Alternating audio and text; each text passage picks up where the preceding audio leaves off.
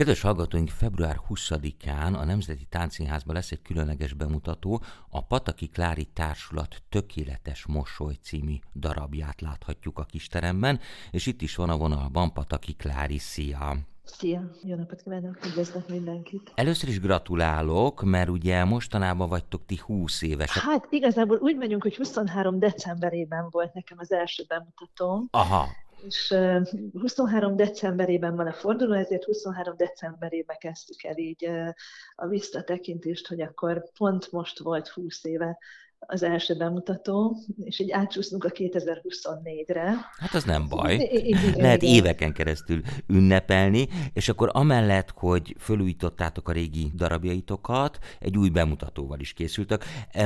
Beszélj egy kicsit először a felújításokról. Engem az azért érdekel, mert 20 év az nagy idő, pláne a ti szakmátokban, hát egyrészt azért tudjuk, hogy a tánc az igénybe veszi azokat, akik művelik, tehát körülbelül 20 év eleve egy karrier, de hát gondolom nem feltétlenül azon azonos szereplőkkel, vagy ugyanazokkal a szereplőkkel állítottátok újra színpadra a darabokat, vagy vannak-e visszatérő nagy vendégek? Igazából nincsenek most régi darabok felújítása, tehát hogy van néhány darabunk, amit repertoáron tartunk. Ez uh-huh. most a Felnőtt Mese, a Csönd című előadások, egy gyerekdarab, illetve az elfelejti belebotlik, tehát hogy e, e, ezek az elmúlt években is mentek. Az borzasztó nehéz lenne, hogy 20 évvel ezelőtti darabot felújítsunk, tehát hogy az még a leges-legelső társulati kör volt, ugye mi egy projekt alapon működő társulat vagyunk, tehát hogy, hogy mindig projektre kapcsolódnak hozzánk emberek, ami azt jelenti, hogy ezért 5-6 évig ugyanaz a csapat viszi végig az előadásokat, aztán különböző okok miatt, külföld, család, stb.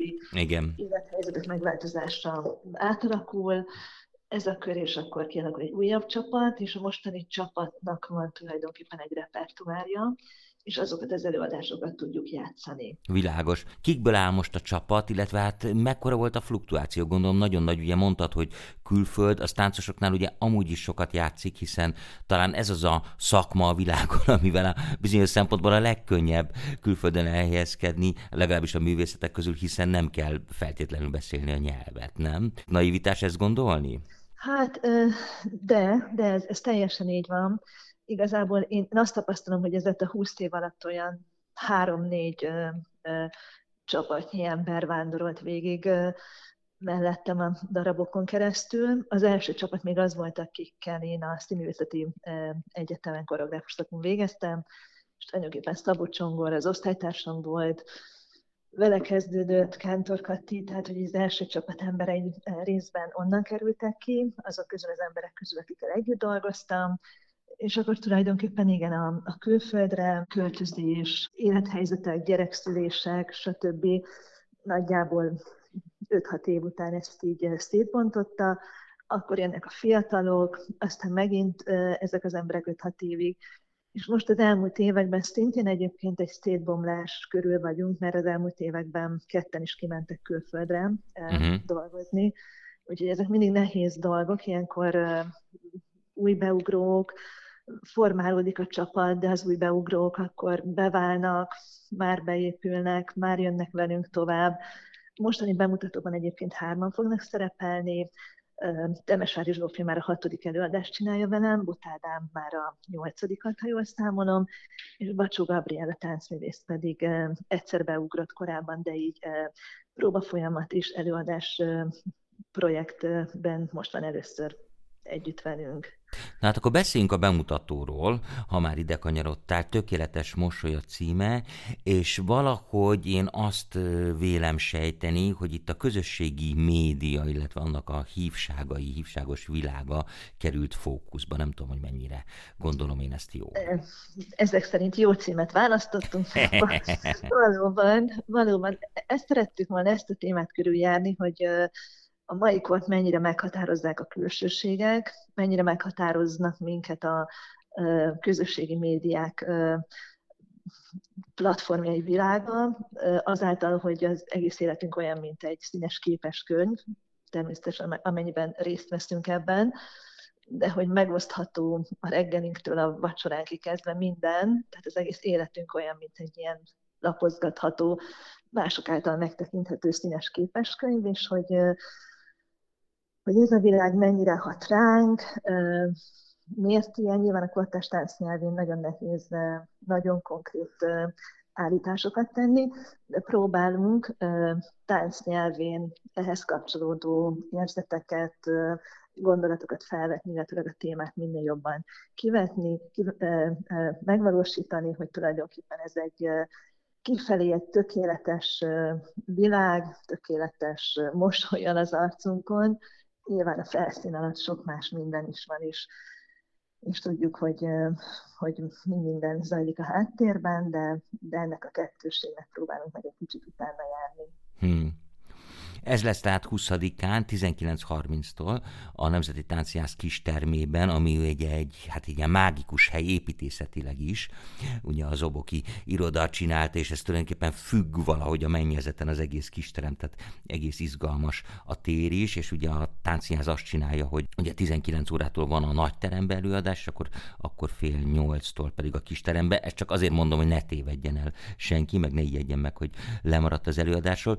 Te, és te megvan egy egy ilyen bemutató a táncszínházban, ami nyilván egy rettetesen impozáns hely, meg, meg azt gondolom, hogy nagyon jó oda menni, akkor mi lesz a sorsa?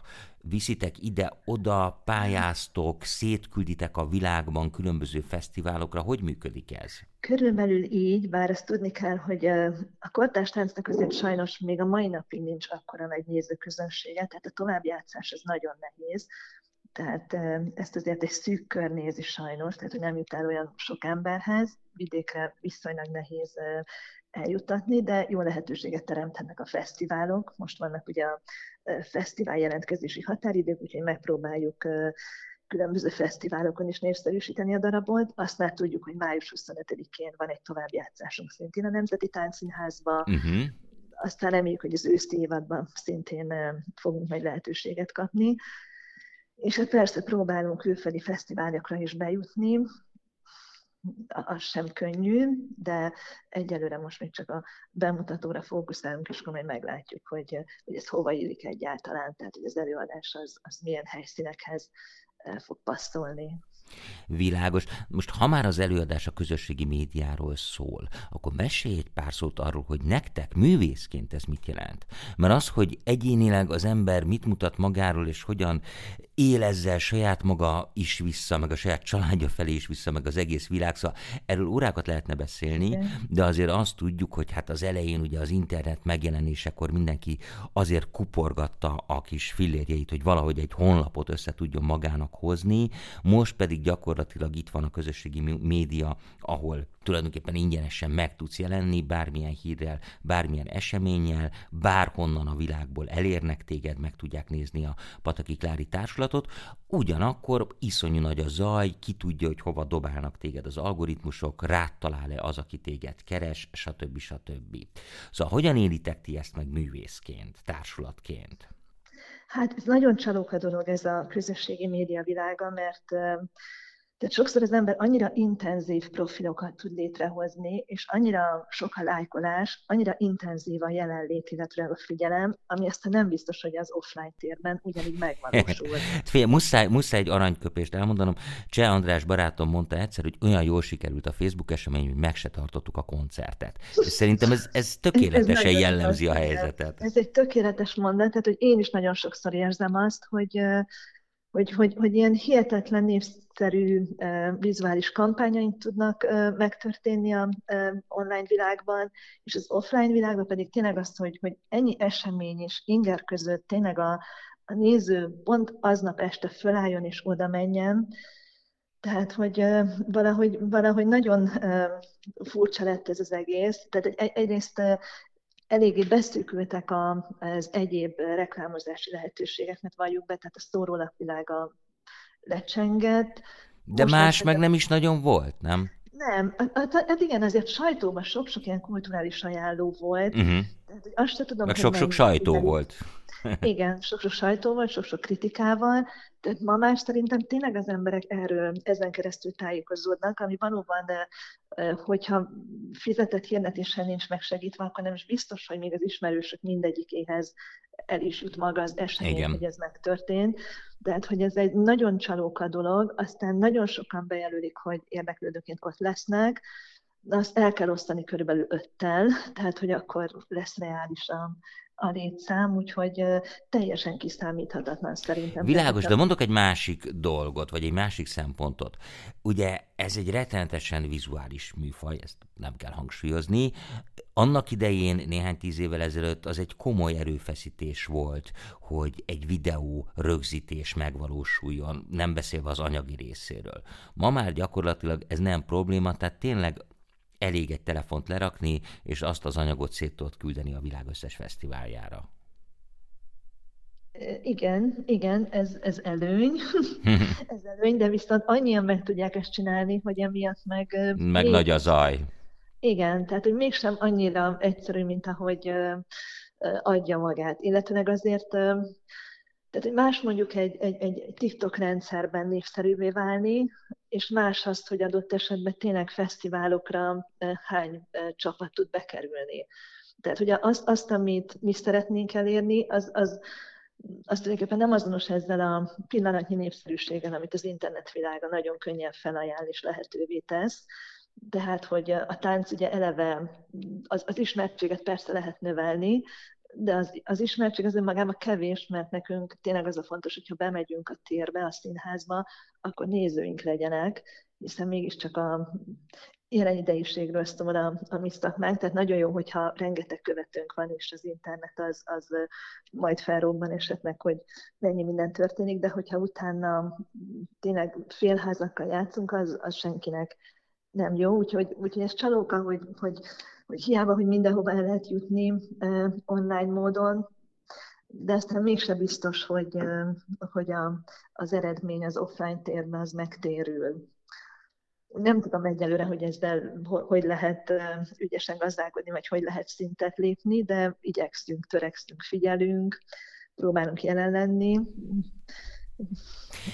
De nem érzed azt, hogy ugyanakkor ezzel párhuzamosan egyre nagyobb az igény a jelenlétre, az igazi jelenlétre, az, hogy élőben történik valami, hogy, hogy csak ott, csak nekem?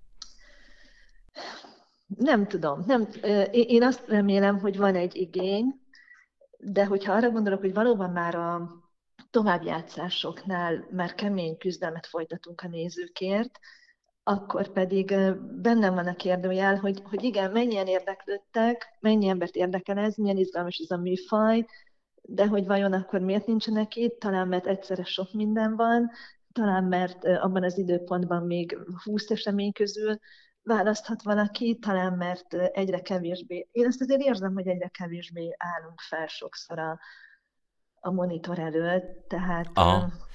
tehát hát az persze, de Klári, hagyd kérdezek most egy nehezet.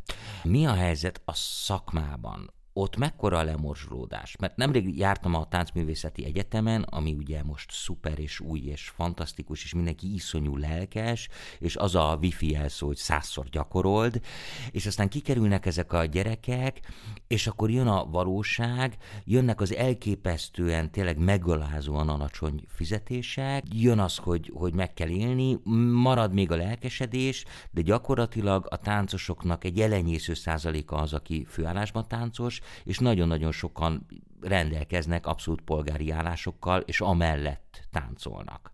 És aztán nyilván ebből is az nagyon könnyű egy ponton túl, hát kitáncolni, kitáncolni a tánc világából.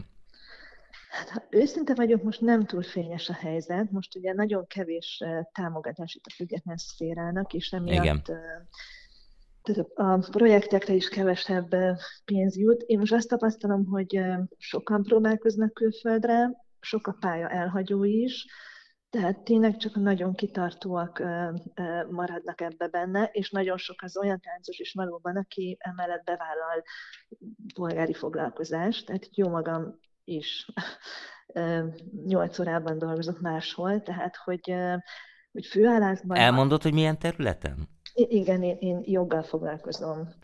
Mert volt itt a műsorban egyébként, azt nem is mondtam, de Juhász Katával beszélgettünk, Há, a, aki pedig, hát mi tudjuk róla, hogy ő egyébként orvos, de hogy teljesen, igen, hogy mondják, ez házi orvos, igen. Igen, én most jogtanácsos vagyok, tehát én a jogi egyetemet még a színművészeti előtt. Igen, mind a kettő egyformán hasznos a táncvilágában, azt gondolom.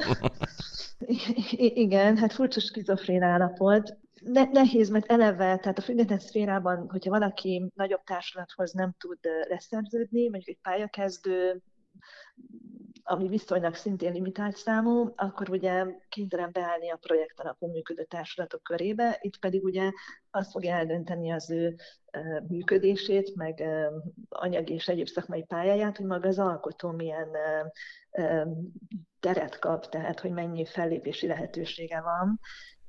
Nyilván Igen. mi nem tudjuk teljes munkaviszonyban foglalkoztatni őket, tehát hogy itt tényleg projekt szintű működés van, ez azt jelenti, hogy akkor kénytelen ahhoz, hogy megéljen több alkotóval egyszerre párhuzamosan működni, ez nagyon kimerítő, és még itt sem biztos, hogy akkor a megélhetését fedezni tudja, tehát kénytelen mellék egyéb vállalásokat begyűjteni, akár pékségbe, akár kávézóba, akár takarítás, tehát hogy nem, nem, nem, nem a legkönnyebb helyzetben vannak most a táncművészek, az, az biztos, legalábbis a kortárs tánc világában. Ez mennyire csak Magyarországra jellemző, vagy mennyire általános ez a világban?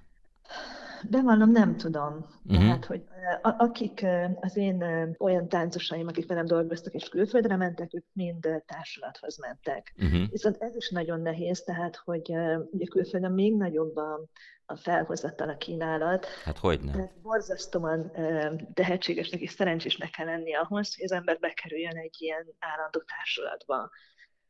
Úgyhogy... Világos, igen, meg hát tudjuk, hogy New Yorkban is minden színész voltak éppen pincér másodállásban, tehát azt lehet sejteni, hogy ez sehol nem egyszerű, és hát ugye itt van az a másik probléma, hát probléma, amit az elején így egy kicsit érintettem, hogy hát nagyon rövid a karrier, tehát ezt azért ilyen, nem is tudom, med- meddig táncos egy táncos? Nyilván a szerencsés alkat az, az tovább, meg tudjuk, hogy vannak csodák, de azért aktívan táncolni, hát 40-en túl már nem annyira lehet, nem? Szerintem ez szintén az alkotótól függ, attól függ, hogy ugye milyen mozgásanyagban gondolkodik. Tehát, mm. hogyha Világos, ha persze. És, és, és 50 percet megállás nélkül dinamikusan végig kell mozogni koreográfiában, az igen, az 40 fölött már kimerítő lehet. Hogyha valaki inkább ilyen performance jellegű produkciókra épít, az abszolút működhet 40 fölött is, tehát hogy tulajdonképpen az a táncos gárda, akivel én elkezdtem annó az egyetemi végzés után, ők nagyjából a 40-es generációba kerülnek bele, és még mind aktívak. Uh-huh. Az igaz, hogy, hogy, hogy már nem feltétlenül olyan típusú produkciókba vesznek részt, ami az elejétől végig zúzza, de hogy megtalálják tulajdonképpen, aki, aki fel akar lépni, vagy, vagy még vannak ilyen ambíciói, ezért megtalálja azokat a sávokat, ahol, ahol ez meg tud valósulni. Magyarországon ilyen szempontból a sok független alkotó révén ezekre azért van lehetőség, hogy így ne vágódjék el a, az ember karrierje. Nyilván egy, egy más típusú társulatnál, ahol repertoáranyag van, ahol más rendszerre épül az egész, ott, ott gondolom keményebb ez a generációs probléma, de a kortástánc területén még ez is működhetne. Inkább az, hogy nincs is olyan sok alkotó, tehát hogy nagyon kevés pályakezdőknek is szerintem beépülni a csapatokba, hiszen legtöbb embernek már van egy állandó társulata, uh-huh. ahol csak egy-két ember, tehát hogy hozzánk is tulajdonképpen úgy lehet bekerülni, hogyha kiesnek emberek, mert én is azért nyilván véges, hogy hány táncossal tudok dolgozni, tehát hogy hatnál többel tulajdonképpen még nem nagyon dolgoztam, mert hogy annyit tudok megfizetni, most még jelen pillanatban annyit se, de hogy, de hogy ennél többet, tehát hogyha az, amíg az a hat ember együtt van, addig nem nagyon fér be új. Tehát amikor Világos. kiesik kettő, akkor jön azt, hogy na jó, akkor beugróként kit kérjünk fel, és akkor nagyjából így lehet. Mert mi tartunk, tartottunk régebben minden évben próbatáncot is, tehát hogy ez is egy lehetőség, hogy uh-huh. fiatalok bekerüljenek, de nagyon nehéz szerintem a rendszerbe bekerülni is, hmm. mert kevés a hely. Hát, világos. Aki meg akar bizonyosodni arról, hogy mennyire van így létjogosultsága a kortás táncnak, és hogy ez mennyire egy csodálatos dolog, és mennyire szép táncra elmesélni történeteket, ez mindenképpen menjen el a Tökéletes Mosoly bemutatójára, ami a Nemzeti Tánciász kistermében lesz február 20-án 19.30-tól, és a Pataki Klári társulat mutatja be. Klári, én nagyon szépen köszönöm, hogy itt voltál, Pataki Klárival beszélgettem, nagyon sok sikert kívánok, és kérlek, Köszönjük hogy időről szépen. időre még gyere el, és majd mesélj arról, hogy hogy álltok, hol lehet majd még látni a tökéletes mosolyt, illetve aki most lemarad, annak azt mondtad, hogy május... május 25-én, március 16-án pedig a Felnőtt Mese című előadásunk lesz szintén a Táncszínházban. Ami szintén egy nagyon izgalmas előadás. Klári, nagyon szépen köszönöm, hogy itt voltál. Köszönjük Szervusz. szépen. Köszönöm, szia!